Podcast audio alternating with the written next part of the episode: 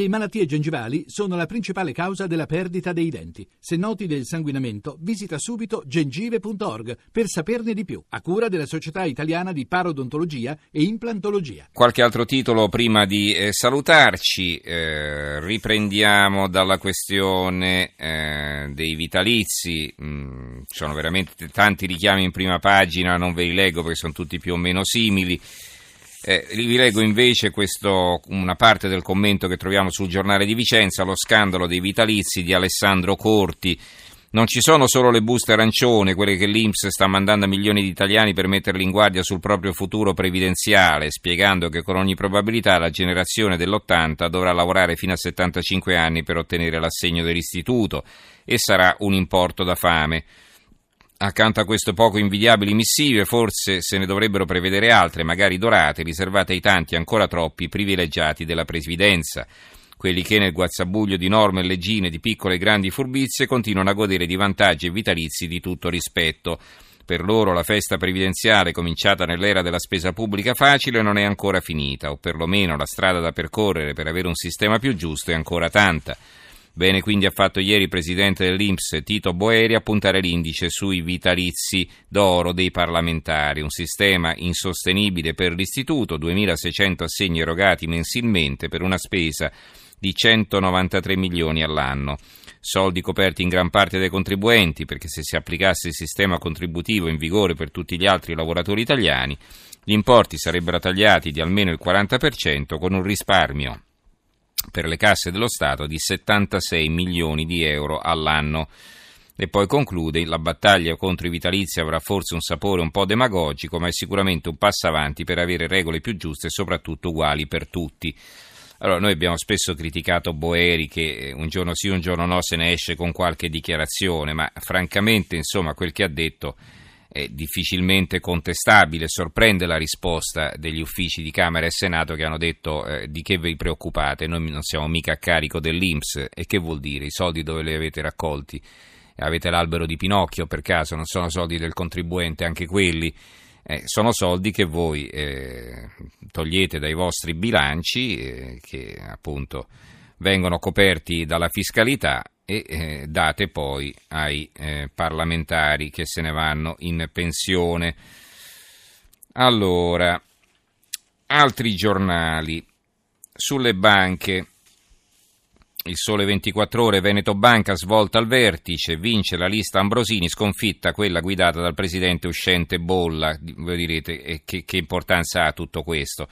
Eh, il presidente uscente Boll era quello che voleva seguire le indicazioni dell'Unione Europea, anche della Banca d'Italia, la lista Ambrosini era quella alla quale eh, in qualche modo si appoggiavano eh, i risparmiatori gli azionisti che si sono ritrovati con carta straccia in mano, insomma, che sono in grossa difficoltà e quindi eh, questa cosa qui, insomma, rompe un po' gli schemi e infastidisce eh, le stanze dei bottoni, chi sta nella stanza dei bottoni, i quotidiani veneti, i soci, la tribuna di Treviso, il mattino di Padova, il Corriere delle Alpi, la Nuova Venezia, i soci si prendono Veneto Banca, Ribaltoni in assemblea, Ambrosini il nuovo presidente, Carrus resta direttore generale. Il Gazzettino di Venezia, Veneto Banca il voto della svolta. La lista di opposizione promossa dai soci batte nettamente con il 58% quella del presidente Bolla. Assemblea di nove ore senza esclusione di colpi, Carus resta direttore generale. E poi sulla Popolare di Vicenza, caso Zonin, primo sì ad azioni contro ex vertici. Dopo le polemiche che il CDA della Popolare di Vicenza ha deciso di avviare la, l'azione di responsabilità contro la gestione Zonin. Martedì l'incarico a uno studio legale. Sempre sul Gazzettino di Venezia ritroviamo una notizia, ve la ricordate Doina Matei che eh, aveva pubblicato quelle foto su Facebook, la ragazza che aveva ucciso quella studentessa romana eh, con l'ombrello, ecco, mettendo, ficcandole un ombrello nell'occhio nella metropolitana, mm, Doina torna in semi-libertà ma scatta il divieto dei social, di nuovo al lavoro la giovane che uccise una ragazza, lo troviamo a Venezia perché lei è detenuta, ehm, è detenuta appunto nel carcere di Venezia. Ancora, eh, ritornando all'economia, il manifesto Crescita infelice, questa è la loro apertura. La montagna ha partorito il topolino, dal Jobs Act appena 40.000 nuovi posti di lavoro stabili a fronte di un investimento di 6 miliardi di incentivi alle imprese. Il 60% dei neoassunti resta comunque precario, lo denuncia uno studio della CGL smentendo la propaganda renziana. Sempre in tema di economia, il Corriere di Viterbo, Enel, addio centrale, Montalto di Castro, riqualificazione e riconversione, arriva un bando, si punta a progetti per il turismo e l'innovazione. Ancora l'economia economica, anche l'apertura del giornale, tasse, il trucco di Renzi, la mossa elettorale del Premier, promette tagli all'IRPEF ma non sa dove prendere 3 miliardi, giochi di prestigio. Eh, sulle pensioni, eh, intervista a Baretta, il vice ministro dell'economia, pensione anticipata, il governo, ecco come, ecco come funzionerà insomma il meccanismo. E poi l'ipotesi giù l'IRPEF taglio da 3 miliardi sforbiciata a favore del ceto medio, quindi qui si ragiona su alcune ipotesi, questo sul quotidiano nazionale, il giorno della nazione, il resto del Carlino.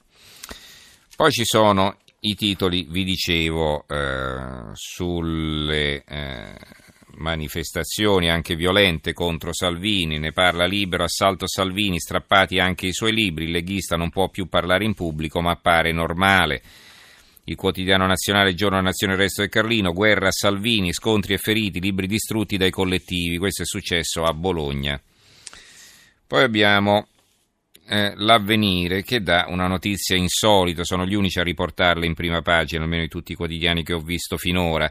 Un concerto per la rinascita di Palmira e si vede un'orchestra qui nell'anfiteatro eh, di Palmira in Siria e l'orchestra sinfonica del, te- del, Teatro Marinsky di San Pietroburgo diretta da Valeri Georgiev che ha suonato nello storico anfiteatro della città davanti a soldati russi e ministri con Putin collegato in videoconfer- videoconferenza da Mosca.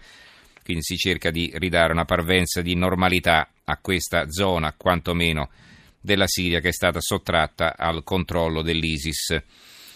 Un'inchiesta eh, sul tempo eh, si dà conto del dossier dei grillini eh, Vaticano e FAO, spese e sprechi per un miliardo, anche questa notizia viene riportata solo da questo giornale. Eh, vi ricordate tempo fa parlavamo sempre di, di furti, eh, non, non, vi leggo questi titoli, ma ci sono ancora e non è che la situazione si è tranquillizzata. Per, per esempio il centro di Pescara, per farvi capire l'esasperazione, furti, commercianti sfidano i ladri, più polizia in strada a Pescara o dovremo dormire dentro i negozi. Il quotidiano nazionale il giorno in particolare dà la notizia eh, del, dell'uscita di scena del direttore Giancarlo Mazzuca che eh, scrive una lettera qui di commiato, c'è il ringraziamento da parte dell'editore e della redazione, il nuovo direttore del giorno è Giuliano Molossi, già condirettore della testata. E poi eh, alcune notizie eh, curiose, intanto la provincia di eh, Como. Como, il fallimento dei musei, poche visite, nessuno paga. A fronte di costi pari a 1.100.000 euro, il comune di Como incassa annualmente la miseria di 144.000 euro, cifra che copre dunque a malapena il 12% della spesa. Eh, insomma, non è che sia particolarmente redditizio il sistema museale di Como, eh? spendono 1.100.000 euro per mantenere tutto aperto e incassano 144.000 euro. Un'altra curiosità eh, sul Veneto ci arriva da Italia Oggi. Luca Zaia impone la settimana bianca nelle scuole del Veneto. Saranno chiuse dal 27 febbraio al 4 marzo. In Veneto arriva la settimana bianca di vacanza autorizzata dalla scuola, un nuovo passo verso l'autonomia della regione guidata da Luca Zaia che ha presentato una proposta di delibera approvata ieri per adeguare il calendario scolastico alle esigenze delle regioni del nord-est, come prevedendo nell'anno scolastico 2016-2017 una settimana bianca di vacanza dai banchi di scuola dal 27 febbraio al 4 marzo in prossimità del periodo di carnevale. In questo modo, secondo l'assessore Donazzan che ha presentato il progetto, si può dare un po' di respiro agli operatori turistici di montagna. L'unità da notizia non ne parla eh, il mattino di Napoli, ma l'unità città in festival a Venezia, piogge di artisti, mentre Napoli non avrà Al Pacino. Pensate al Pacino aveva chiesto 700.000 euro. All'inizio hanno trovato, vi ricordate, un privato disposto a pagarli, poi eh, questo si era tirato indietro perché erano troppi. Allora il Pacino, che ci teneva tanto a venire a Napoli, ha detto: Vabbè, 700.000 euro sono troppi, mi accontento di 350.000, la metà. Quindi pensate un po' che serietà. E a questo punto comunque gli hanno detto comunque di no, perché anche 350.000 sono troppi e quindi sembra proprio che Al Pacino non verrà, non verrà a eh, Napoli. Chiudiamo con eh, la stampa, il buongiorno di Gramellini, smessa impiega il suo corsivo. Francesca Lattante e Michela Puglieri sono due ragazze leccesi in cerca di rogne, leggono di un concorso riservato a giovani donne con l'uzzolo dell'imprenditoria, l'idea più originale riceverà 20.000 euro per l'avviamento. Si presentano in 141 e vincono loro, l'idea in effetti non è male, parrucchiere ambulanti. Con i soldi del premio comprano un furgone e lo attrezzano come si deve, caschi, poltrone, persino la toilette obbligatoria per gli esercizi commerciali. Il piano delle ragazze consiste nel solcare il Salento durante l'estate, catturando clienti di ritorno dalla spiaggia o dediti all'aperitivo. Per non arrugginire i bigodini, in bassa stagione si muoveranno tra i comuni peggio serviti della Puglia facendola permanente a domicilio. Lieto fine, in America, in Germania e probabilmente in Papuasia sì. Qui invece no, qui un artigiano non può avere luogo non può avere un luogo di lavoro semovente, deve essere il cliente a scomodarsi per andare da lui, giammai il contrario. La Camera di Commercio nega l'iscrizione alle parrucchiere motorizzate e le rimbalza sul Comune. Ma al Comune non sanno che fare, le leggi parlano chiaro, insomma un itinerante può vendere oggetti e cucinare pietanze, anche scotte, ma non può tagliare i capelli, non è previsto da alcun tabulato X al comma Y del paragrafo Z. Riassumo per puro sadismo, in un paese con il 40% di disoccupazione giovanile, due ragazze del Sud hanno un'idea brillante e i soldi per realizzarla, ma non possono perché manca un timbro.